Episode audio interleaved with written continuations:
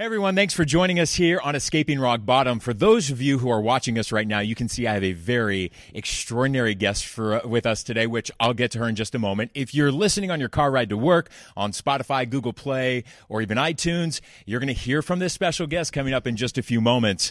Uh, obviously, you could see we are here on set at KTLA Studios in Los Angeles, California. I am sitting next to anchor extraordinaire Courtney Friel. Thank you for deciding to do this with me today. I'm excited to be on. I'm excited to meet you yeah. and bring you into our studio, which you used to work at KTLA. It is, I always say this like the gifts of sobriety to me just continue to compound, and I get these beautiful gifts all the time. I used to work here back in 2008, 2009. You started here 2013. So 2013. So, but I had one of our photographers tell me, You've got to connect with Brandon Lee. You've had the same amount of time sober. We both have nine years. Yeah, which is crazy. A podcast and you should be on it. So we're making it happen. We're making it happen. I'm so excited to be here because uh, we have a lot to discuss today. Mm-hmm. And Courtney has an incredible story about, you know, your perils through drug addiction, but you're on the other side of it, nine years, just yes. like me, clean. And you know, this podcast is all about inspiring other people and giving them hope. Um, so it's rad to be back here at KTLA. So let's just get right into it. Um, what was it like for you? Like, how did you end up using? What was your drug of choice? What did you get into? When did it start for you? I always say I had a very successful 15 year party career, which included alcohol from the beginning. There was no such thing as one drink for me. It was like I'd be cross-eyed, like going all hours of the night, like crying, puking, disappearing, train wreck, hot mess. Uh, and then cocaine was a huge part of the story. And then towards the last few years, pills, Ambien, Xanax, and Adderall were in the mix. I would say those are my five drugs of choice. Goodness, you're. I, I, always like to say in the recovery world, like when we go back and we reflect back on our war stories, like I was a garbage pail kid, like whatever it was. What do you got tonight? Oh yeah. Oh, I'm down. What does that do? No worries, yeah. I'll take it. Any any sort of Percocet or any. Although I was always like allergic to marijuana, I could not handle that, and I didn't. Hmm. I tried like acid one time and shrooms one time. Those were like the worst days of my life. So that side of the drugs weren't really my thing, but the uppers and downers, I guess I had more, maybe more control of those. But I would be so freaked out to do any of the above now after nine years. And so my sobriety date is 090909. That's awesome. Not had a pill, a drink. so you'll be celebrating 10 years this year. Yes. That is awesome. That is so awesome. So, but take me back. Like, where did you grow up? Because I think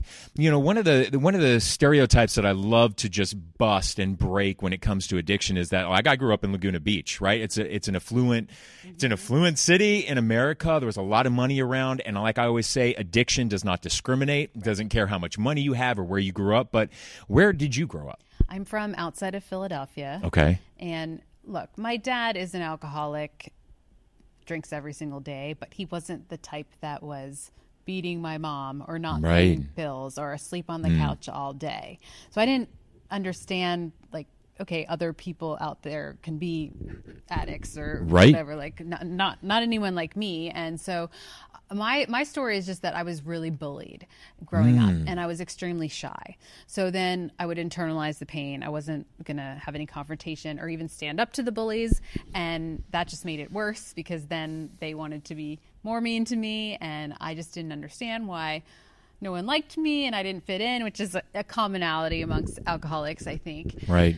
But then at 15, I discovered drinking and I came out of my shell and I people thought I was hilarious and I'd hang out with all the party people and I numbed out all the pain on those people. I was like, I don't care what those people think about me. And I was also a work hard, play hard person. I definitely knew early on that I wanted to be in news. All good addicts are. Right. So while I loved partying, my main priority was still becoming a reporter mm. and mm. news anchor. And then while I was working at Fox News Channel, I mean, I was hungover all the time. And luckily, it didn't get to the point where something bad happened and then I was forced to go to rehab.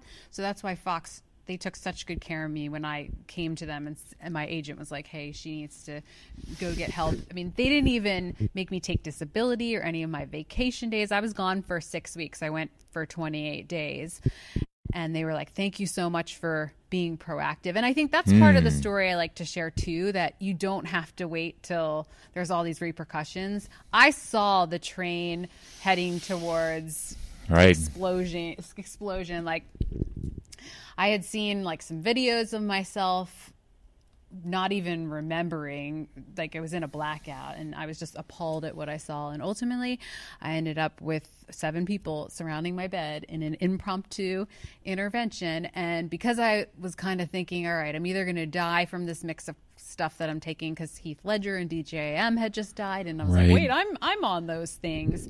Or I thought I'm going to get busted buying coke from some shady dealer and lose my job. And so when I was presented with that, you know, my husband at the time was like, you need to go to rehab or we're getting divorced. Hmm. And then I listened to what everyone had to say and it was like a girlfriend was like, Hey, remember you used to steal my Ritalin all the time and in college and a coworker was like, you know, you've been really like stressed and you know, everything was becoming unmanageable. So why don't you just take some time for you? So I knew in that moment, okay, I deserve more for my life. Like there's more purpose for me to be here. And I knew I just knew it would be the best thing that I could do for myself. What was that first year? What was that first year like in recovery? For me, you know, Day.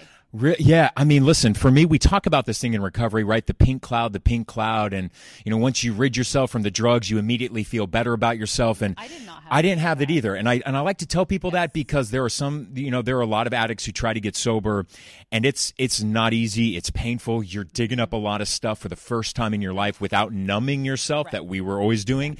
I did not experience the pink cloud in my pink- first year. I'm on a pink cloud now, though. Dude, now my life is like a rainbow unicorn Yes, pink I'm cloud. Like, I am out and proud. I want to share the, the gospel of sobriety. But in, at the beginning, it wasn't like that. No, and for me, it was extra hard because I had gone from being on Fox News Channel like five or six times a day, all different shows, to Right. then I just disappeared because they were like, "We're not going to tell anyone where you are." Well, guess what? When you drop off the face of the earth for six weeks, People are gonna wonder. producers- get rearranged. They didn't want to stress me out. Like then ma- that that coincided with management shifts and everything. So I came back and like I could not get on the air, maybe once or twice a week max. And so I felt like I had lost my my best friend of partying, mm. and I had also lost my love my other love which was my job so for me it was extremely frustrating but i think that the good the blessing of it all is that uh, oh, because I had had a Bill O'Reilly segment and they replaced me on that. But who even cares? I'm alive now, and Bill O'Reilly's not even at Fox News. but the blessing was is that I, I was able to just like, okay, well, if you're not going to put me on and I don't have to do anything today, like I'm going to go to a meeting, or you know, I'm going to go to. I did three months of outpatient after rehab. So that was like three hours a night for three nights a- week for the first month, then two, then one. And I just, I just, I went to rehab and I was like, all right, I'm here. I'm going to sit in the front of the class. I'm going to take notes. I'm going to go to the extra meetings in town with the real people. I'm going to do this. And I just did what they told me. And then I knew it cost a lot of money to go to Silver Hill in Connecticut. And then I was like, all right, well, I'll do this. I got to do this for at least a year because mm. my employers know about this and we spent all this money. And then I just started to feel really good about being sober. But it was like Groundhog's Day. Like I didn't know what to do with myself. There was all this time in the day. And because we spent so much time like numbing out, Right. and then I not I didn't really necessarily like myself that much, so I mm. didn't I didn't feel comfortable in my own skin, like being with myself all the those hours. What was it, it was what was really difficult for me at the beginning, and eventually I repaired through the step work. But where does spirituality play?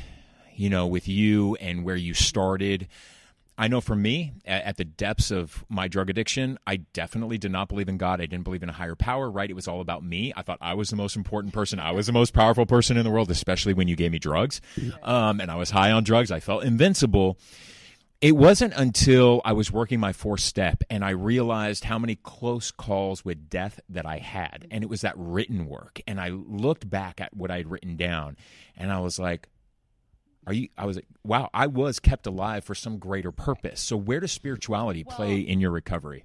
God has always been uh, my my person uh, because my parents took me to Presbyterian church every single Sunday until I graduated from high school. I wasn't allowed to sleep out on a Saturday night. And if I did, they would like hunt me down wherever I was, pick me up, and take me to church. Well, what was their reaction when they found out that you were addicted to drugs? I think they well, that was like a touchy thing because it was a mess with like my husband at the time because he wanted Okay. to blame my parents, but my parents like had it I hadn't lived with my parents since I was 18. It's like I, I Yeah, knew I was either. Mm-hmm. responsible for my own actions. They didn't even know that I had done cocaine.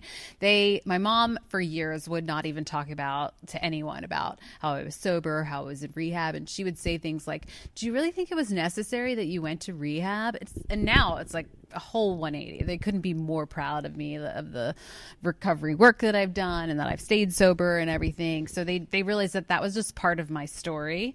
Um, I think they were sh- felt shameful of it, and I, I think they pro- my dad probably was like, "Oh my gosh, like I you know drank every night in front of her." Like maybe he even took a look at his actions. Who knows? So it's But God, like for me, I've always had a spiritual connection with God, and I'm uh, I'm so grateful to be sober and always like in, praying nonstop. I listen to K Love on the radio, I love it. spreading the the hope of Jesus at, across Southern California. Positive, encouraging Love. That's amazing. Just reminds me to be like so grateful. Well, and I tell people too, um, you know, a lot of my friends, like I went to Coachella for the first time last year, right? It's like a three day concert in the desert, and I'm going again this year. And I've had a lot of people ask me, they're can like, you go sober? "How the hell do you go to Coachella sober?" And even when I'm at Coachella, my friends look at me and they're like, "How are you doing this sober?" And it's a real simple answer for me is that I always tell people I can do anything. Like I can go and do anything so as long sober, so as long as I am spiritually fit. So as long as my spiritual connection to my higher power is very strong. And I always have an exit strategy. So wherever I go, there's an exit strategy so I never feel trapped. See, that's I think how we differ a little bit. Like I can dip into any place for one to two hours, but Mm. I don't want to put myself in a situation where I'm going on a girls' weekend to Miami because I did that at five months and it was like the worst weekend of my White life. I had- knuckling, I'm I had sure. five months sober and it was supposed to be like a spa weekend and it turned out like all those girls were alcoholics. Mm. Spa weekend in Miami is never a spa right? weekend in and Miami. they drank nonstop for like hours and hours and Yeah. hours. So I'm not going to go with a bunch of girls on a yacht for 10 hours. I'm not going to Waste- trap myself. tr- right. I'll go on a yacht with sober people. Like, Right. That's fine.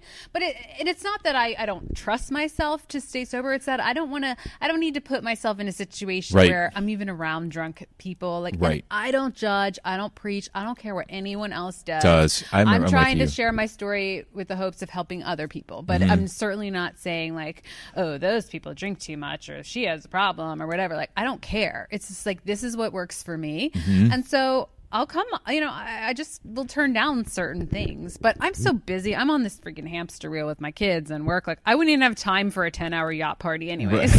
so, So, you know, like we both do the same career. We're both in front of the camera all the time and and you know, one of the things and I don't know about you, but you know, this perception from viewers at home and people who follow us and mm-hmm. follow our careers. oh, they never They- think that we'd have a problem. No, and that was the thing. Like I'd get emails all the time, and, and they would be like, "God, Brandon, your life is just so perfect. Like I wish I had your life." And you know, that was the one of the hardest things for me to deal with because I'm like, God, you have no idea the struggles that I've been through. And what I wonder is that has that ever been a challenge for you?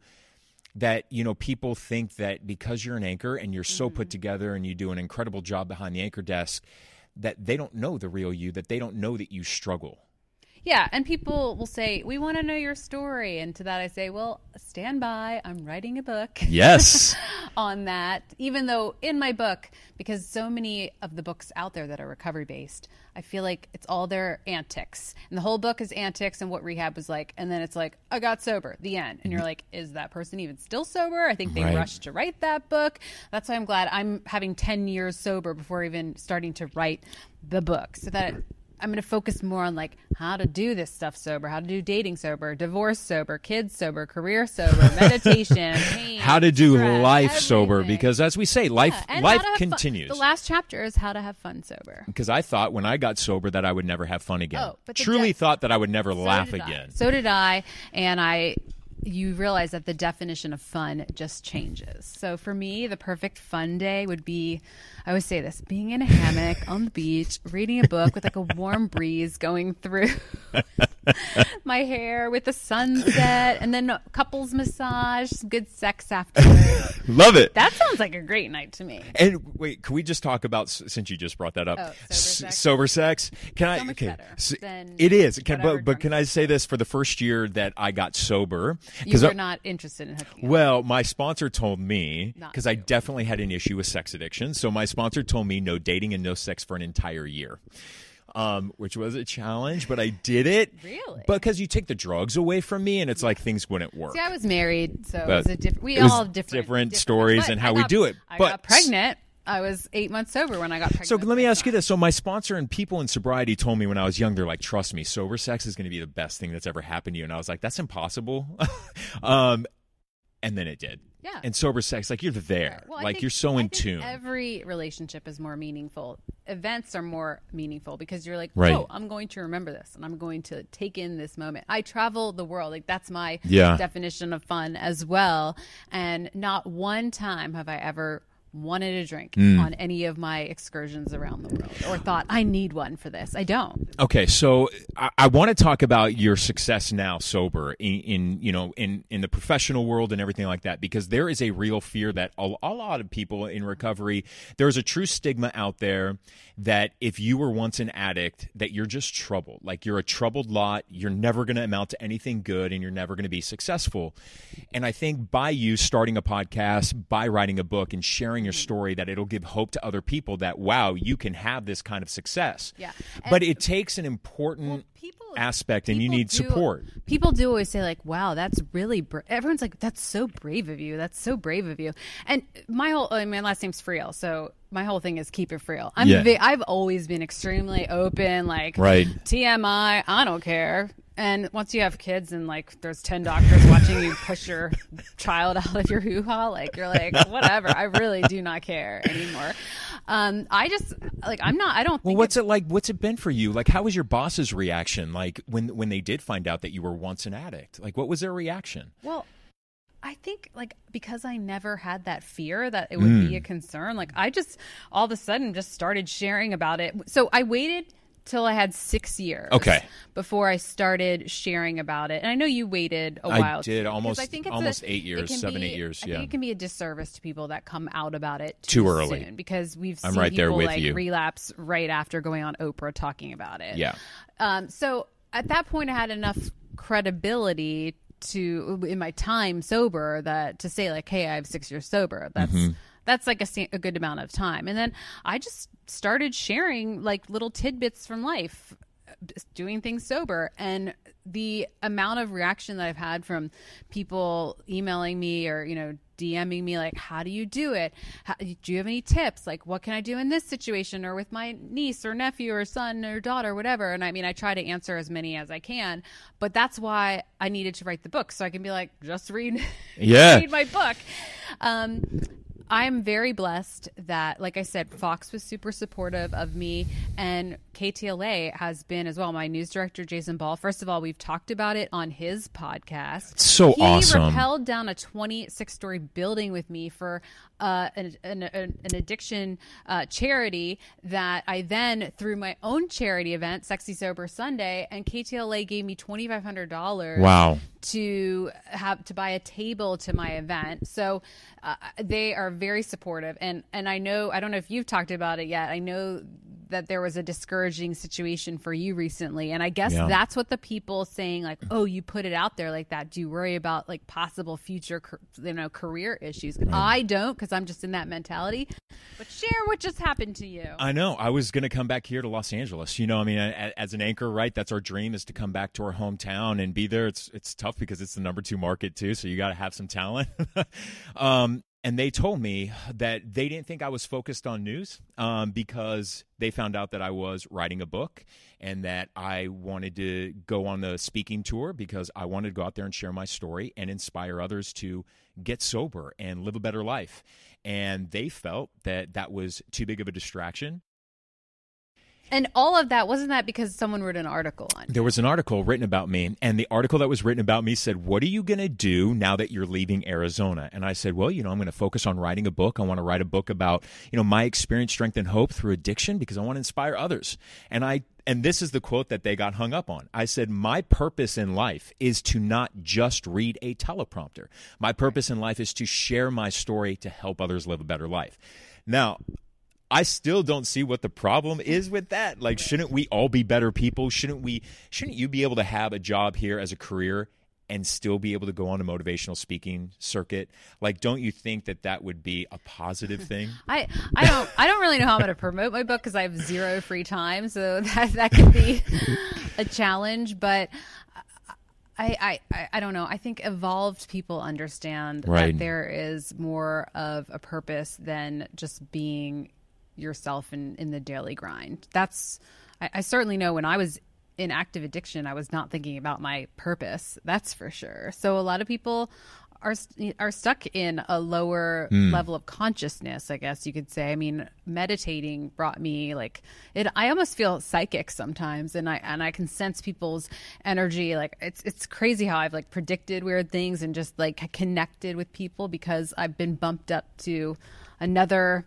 level of of consciousness and and I think when you get sober you just are so much more present and in tune and aware of things that are happening like that the normal person who's messed up is not rem- even remembering But you know what I think is so beautiful about your story is that your kids. How many kids do you have? I have two You have two kids. How old are they? uh, they are almost seven and eight and yeah I baked them completely healthy and they've never seen me Right under there. the influence And, how beautiful is that? it's it's amazing That they that your kids will Yeah. only ever know a mom. willing, yes. Yeah, that you that they that their mom is present. right that you're not in some blackout or you're not waking up drunk or you're not waking up being like I don't have time for you today just to be able to be there present in your child's life I think is amazing. And for my job too, because I don't think I would have been able to do this specific job as hungover as I was when I was at Fox News in New York. I was covering entertainment. That was way easier. But when I come in at 8 a.m. and have to be like in court somewhere catching up on something or in city council and like there's like five weeks of history going on and I have to learn it and turn it in a second, I don't know how you reported. See, I know. So I was I, you, you know. Like you just know how to, you know, BS and do it. I can already tell you're like that. But for me, it was like Yeah. more challenging. Maybe my comprehension level isn't as fast. Me, but I, there are so many days when I'm like, oh my god, I'm so glad I'm not hungover doing this job. I know and I look back you know I'm back here on the you know the KTLA studio lot and I was using you, I was shared that story about you cracking your head open and then trying to report in a fire. I know. I this was away. very this was towards the very end of my career here at KTLA before because I got sober while I was at KTLA and I never my bosses never knew no rep- nobody knew. Um, but when I was working here it was the very height of my drug addiction to meth and GHB. Those were my drugs of choice while I was working at KTLA 5. And, you know, uh, that last week was my rock bottom. You know, I was hospitalized, cracked my head open, blacked out from a drug overdose. And I told the doctor, they're like, we got to do brain surgery on you. And I'm like, I can't. Like, I can't do brain surgery. This is, this is like a, a messed up addict. I'm like, I, you can't do brain surgery on me today because I got to go to work because there's a brush fire. And like, they already like paged me being like, Brandon, we got to send you to the, the brush fires. So I had a concussion. I get into my photographer's car here at KTLA 5 and I told him I'm not going to even mention his name because I don't want him in the middle of it. And I was like, listen, um, I had a concussion. Just don't let me fall asleep. And we were out covering the fires for like 48 hours Smoke straight. could have gone into your cracked head. Isn't that insane? But that just goes to show you the insanity of a drug addict. Like when we're in it, that and you have since had an MRI. I have since had an MRI and, and miraculous. I went back to Hollywood Presbyterian. They did an MRI and, and my brain healed itself, which is a Wow. freaking miracle. But here's the thing, which I will share is um, on my when I celebrated nine years on 222, um, I took my nine year chip and I went back to Hollywood Presbyterian and I went to the emergency room and I brought my chip along with a rose, a white rose, and I went back to the ER staff and they all gathered around and I just wanted to tell them you guys saved my life twice in 2 weeks. You brought me back to life. And I just want to let you know that I know what you deal with on a daily basis, but you saved my life and I got sober, and here I am nine years sober. And so I gave him that chip. And like there were all the nurses and some of the doctors were so crying. It was like, but that's a gift that I can give back being sober, right? Being mindful, being present, and being grateful. Right. And like it's just some of the some of the great And blessings of being story, I mean, sober. you kind of just did it cold turkey, or you didn't have to go. Yeah, that yeah, I got out of the hospital at Hollywood Presbyterian, chased the wildfires for two days, and when we got back from the wildfires, I went to an AA meeting um, on uh, Melrose and Mansfield, a little old church over there, um, and I've been sober ever since that day. You know, I never went to treatment. I never went to any of those Do you things. ever have urges or Um, you know, I think. eh, Let me ask you that question too, and I'll share. I I do. I, I not urges, but I definitely th- romanticize about it once in a while. Like those, I'm able to fast forward the tape and like dismiss it real quick, but. I, I, I tell people I'm like there are moments sometimes in the day where I'm like oh you think about that like meth sex or you think about that stuff and you're like oh it was so good and then I'm like remember what you felt like on Tuesday you know Well, I just am able to recognize the times where I'm like, ugh, this would have been a time where I would have just gone home and like gotten shit faced because, I mean, I, I, general assignment reporting, you have some emotional stories. Like Oh, the yeah. Las Vegas shooting, mm. that was the worst story of my career so far. I broke during my show. I was like, in Vegas. I covered it for two weeks straight. I cried on air. Like I was just, it was like I couldn't escape it because we were having 12 hour days, like chasing all the victims and just talking about it. And I ended up like for three hours just sobbing on my floor. And I'm like, I want to not feel this. So you get those moments where like, I hate being so present with myself. Like, I, and like my divorce, oh my God, two years, my first two years of my divorce were like, I cried. I would be anchoring this newscast on the desk behind us right here, and I would have this lump that was Yeah. literally like up to here, and I would get off the air and I would just sob my way home for a Mm. half hour, just cry nonstop. I did that for like two years. but you never used I never used, so it is it is possible to. I, I would deal with like, life on life's I terms wanna, Just- I just like eat carbs. I jump in the shower and then I go to bed. I meditate and then you know work out, like all those things. Whether it's like I'm going to go for a walk on the beach, or there's so many other ways to cope with it. And I'm I'm proud of my sobriety. and it was like And I, I enjoyed no, it. It's always It so scared the real. crap But out of me. You wake up and you're like, oh my gosh. Yes. I'm so I didn't I'm relapse. Mm-hmm. sober. So I love it, and I- hope to be sober for the rest of my life. I think that that is entirely possible to do, but every it's one day at a time, Mm-hmm. and like as long as I am constant in constant connection with God and doing the work on myself Mm-hmm. with all of the different things I grasp from. And what's oh, I'm going to ask you one last thing. Okay. What's the one piece of advice that you give? So much of the feedback that I get are families who are struggling with a loved one who's an addict. Mm-hmm. And those families feel so hopeless Yes. and helpless. That's but tough. what they tell me is they're like, but your story gives me hope that Right. my loved one who's an addict can get themselves out of rock bottom. What do you tell to the families of those who are suffering? It's funny because I'm going. Well, it's not funny, but like I'm going through that right now with um, someone who, well, a couple people who have asked me for advice, and I'm kind of like hardcore. I'm like, you're enabling. You need to Yeah. take that person out of your house and give them ultimatums. And if they're not, you know, you can't afford rehab, then fine. You tell them go to three meetings a day and like have them bring their chips that their newcomer chips that they actually went, or tell you know have them recite what the re- repeat what was said at those things like mm. so many people like aren't willing to do the work or it's like okay go to an al-anon meeting then and people Yeah. don't want to do the work. I think they just sometimes i think they just want to complain and be heard and then they'll stop they'll stop communicating with me. Like when Yeah. i suggest those things they like ghost out It's the exact same thing. I always suggest parents the first thing I always do when they're struggling, I immediately just go online for them to take that step out of them. And I will, like, what city are you in? And I find out what city. And I find the Al Anon meeting. I find them a time and I give them two options. I said, those are your two options. The moment you go to those meetings, then you pick up the phone and you call me back and you tell me what was discussed at those meetings. wow And r- more often than not, I never hear back. yeah You know, but you got to do the work. yeah Like, it's as Yeah, simple I mean, as if you're not gonna if you're not going to you know stand firm because that is the only way you're going to get through to someone if you keep like funding them nonstop it's enabling Yep. it's the same thing and yes of course we don't want our child to die but if if there's any, they're like, but no, I don't want them him to take his own life, or I don't want him to overdose. It's like, well. I don't know what- enable him. I don't know what to tell, you. you. You're that's called enabling. Enabling, And so yeah. then if they're not going to stop that, then they should go to Al-Anon That's and awesome. do the work themselves. Yeah, it's so true. Um, thank you so much uh, for being for- open. for. This is awesome. It's it's just it's so cool to be back here at my old stomping grounds. Thank you for sharing And your cool story. because my boss okayed you Okayed this, here and to he's- talk about recovery here in the studio. in the studio. So Jason, I know is going to be watching this. I'm sure just out of pure curiosity. So Jason Ball, news director, vice president of news here at KTLA.